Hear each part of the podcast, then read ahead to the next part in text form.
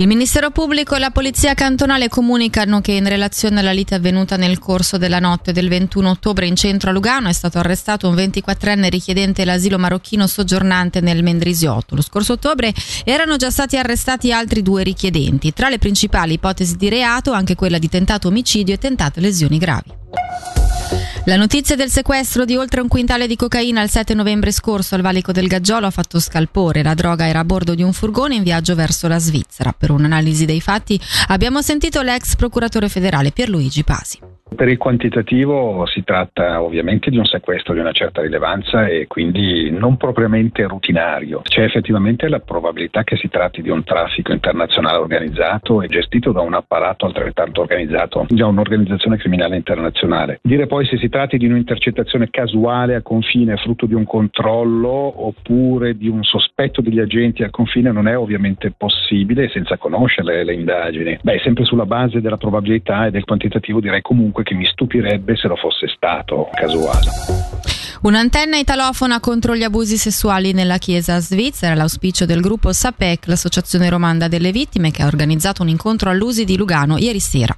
L'incontro ha avuto lo scopo di posare i primi mattoni per la costruzione di un gruppo di aiuto e sostegno in lingua italiana per le persone vittime di abusi. A tale scopo si è posta in prima persona Miriam Caranzano, già direttrice dell'ASPI, che coordinerà le adesioni al progetto nel corso dei prossimi 30 giorni. Idealmente sarebbe bello avere anche delle persone che hanno subito, perché da loro possiamo capire veramente cosa li potrebbe aiutare, di che cosa hanno bisogno, ma anche altre, altre figure professionali, altre persone diciamo che hanno questo desiderio di aiutare in questo senso. Poi una volta ci sarà sicuramente una prima riunione per definire meglio quello che si vuole fare e a partire da lì ci si potrà decidere chi fa che cosa.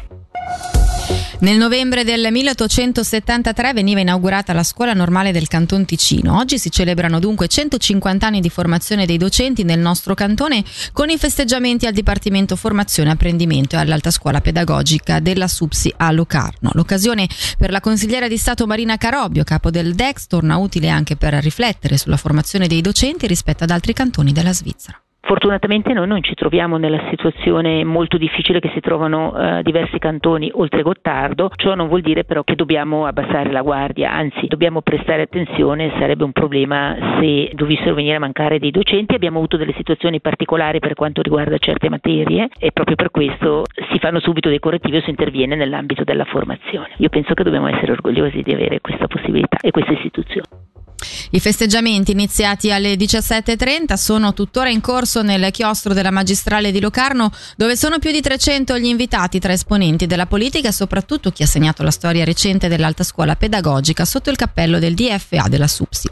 Sul posto Angelo Chiello ha intervistato proprio il direttore generale Franco Gervasoni. Rileggendo tutto il percorso storico che ha portato a questi 150 anni ci si rende conto ancora di più dell'importanza della formazione degli insegnanti per il futuro della società e della responsabilità che come SUPSI abbiamo nel portare avanti questa formazione, anche con lo spirito di rispondere ai bisogni della scuola ticinese e con tutta la sua complessità crescente che la società moderna comporta. Abbiamo visto anche degli stand, c'è la quarta H del 1970, immagino che in 50-60 anni sia cambiato proprio il ruolo del docente e anche la formazione dei docenti stessi. Sì, è, be- è bello vedere tutto quello che è cambiato, no? è cambiata la società ed è cambiata anche la formazione degli insegnanti, eh, sia nelle materie, sia nei contenuti nelle materie, anche nella forma di fruizione, anche la tipologia di docenti è cambiata nel tempo. Oggi ospitiamo anche tanti docenti che scelgono la, la professione docente dopo altri percorsi formativi. L'insegnante del futuro deve essere capace di leggere la realtà sempre di più e deve essere capace di connettere il lavoro che viene fatto in aula con la realtà e gli studenti saranno motivati. Penso che sia uno degli elementi importanti su cui chinarsi nei prossimi anni.